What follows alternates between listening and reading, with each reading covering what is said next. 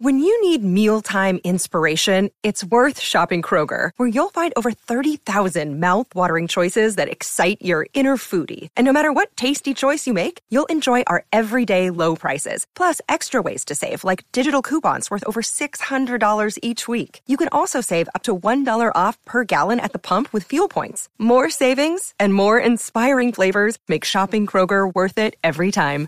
Kroger, fresh for everyone. Fuel restrictions apply.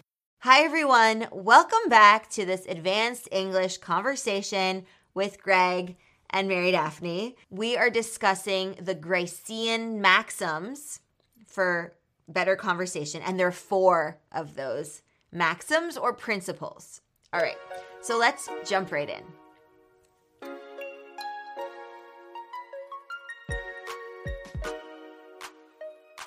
The first one is quantity.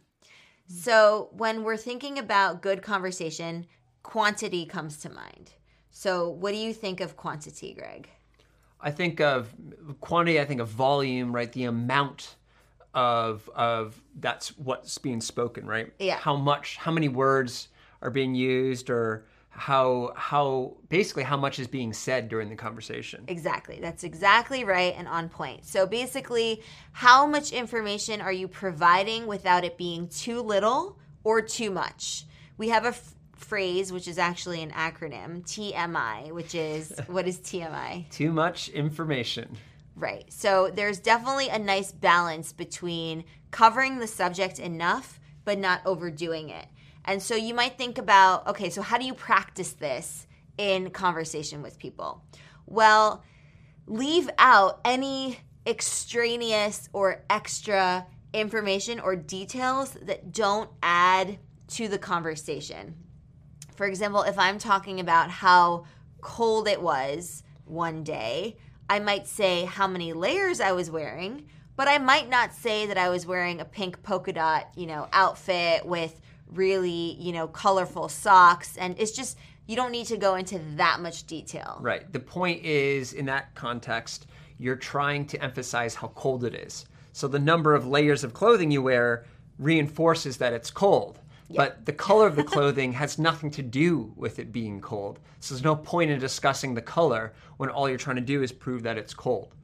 Right? Exactly.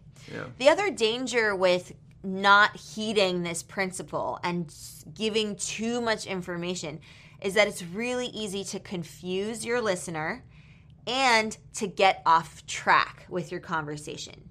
So you get sidetracked, meaning you were talking about how cold it was and what happened on that very cold day, and now all of a sudden you're talking about your favorite clothing line for outdoor outdoor gear like Patagonia or something. Yeah, exactly. And when you um, when the conversation gets off track, uh, it you you end up maybe losing the focus of the person you're speaking with, right? So uh, if you can't stay focused on what it is you're trying to discuss, you might not be able to convey the important points that you were attempting to convey. Really good So it's important to yeah be concise and precise with your language. Excellent. So keep that in mind for the first one. The second one is quality. So this is all about how high the quality is of what you are contributing to the conversation. So is it going to provide information? Is it going to make them laugh? Is it going to enhance their life in some way? Right? Thinking about almost like how does it benefit them? Right? The person that you're talking to, or it could be a group of people as well. Yeah, I mean that that for me certainly what's going to keep my attention uh, when I'm talking to someone is if I'm learning from them or they're engaging me in some way, and if what they're discussing is fluff, you know, if if it doesn't have any real uh, import to me, then I'm not going to really listen. And so I can see that being. It makes sense to me that that's part of the uh, the paradigm here. Right. So examples of this is, you know, making sure that you're not saying anything uh, hurtful or mean or things that have no relevance to their life. Yeah, it's almost it's out of context for them. Yeah. Yeah. So how do you practice this? Well, it really comes down to active listening and to getting to know your audience or your listener better. So, figuring out what their interests are by actively listening to them in conversation, understanding, you know, their life, what's happening right now in this moment. Are they studying for a really difficult exam that takes a whole year to prepare? You know, um, what is what's going on with them? Yeah. Okay. Yeah, I think of the first one, um, quantity, uh, as sort of the the what what it is you're yeah. saying, Yeah. um, and then quality is sort of the why, right? Like why why do they care? Yeah. Uh, you know, getting at the essence of what it is you're saying. Yeah, it's a really good point. And so to practice this, really think about how your words affect the person who is listening to to what you're saying or to the conversation in general, right? And being mindful of that impact. Great. Yeah. The third one is relation, and this really means relevance. Relevance, it's really driving home like, is this information going to be useful to the listener or to the audience or to the group of people with whom you are having a meeting? Right. Yeah.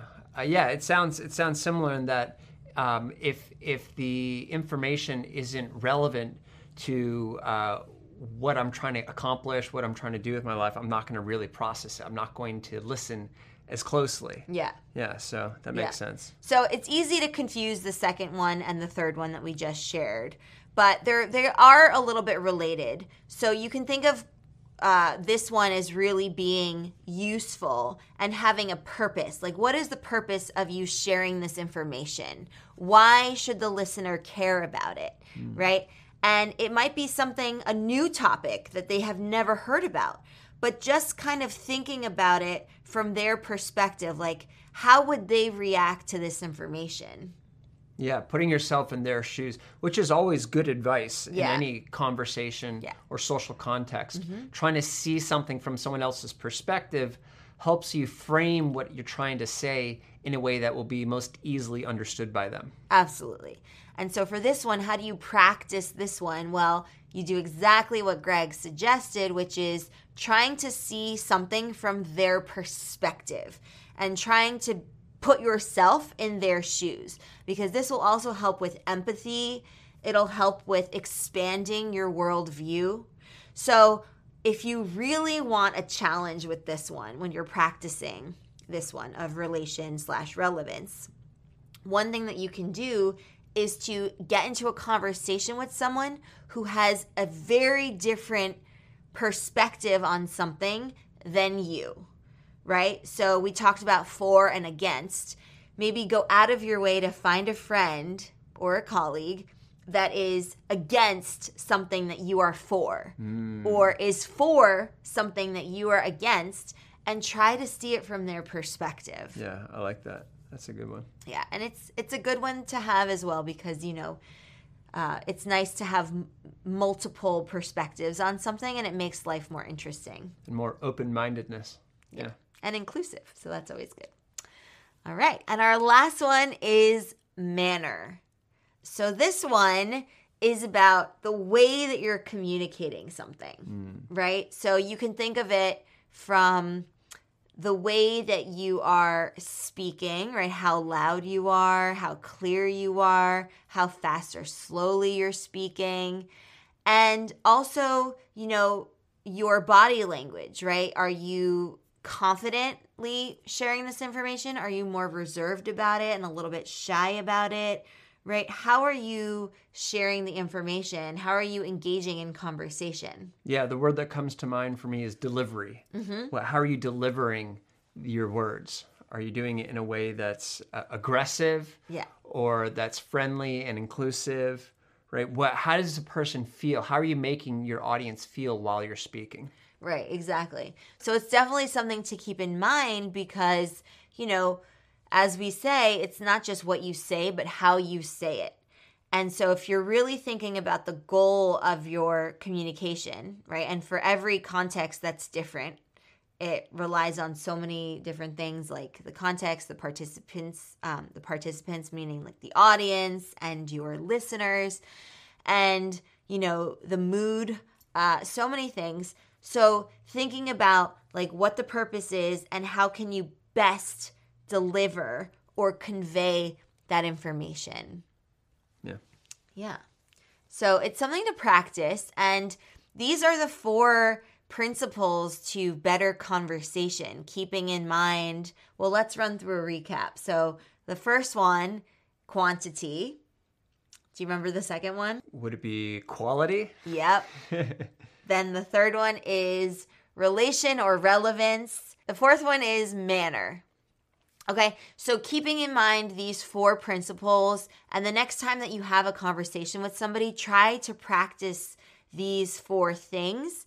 And each time you have a conversation, they will be different. So keep that in mind too, right? It's not just one way of doing that across all communication contexts. So it'll change and be prepared for that, which is okay. You don't have to nail all of them and you don't want to be robotic in your interactions. Yeah. But by keeping these in mind and maybe just trying one at a time, uh, you can start to internalize them and they become second nature for you so that when you use them, you don't even have to think about using them. They just sort of happen. Yeah, that's a great uh, piece of advice. So try those out, practice them. Let us know what you think. Let us know your experience with these Gricean maxims. And we'll see you right here for another advanced English conversation. Bye for now.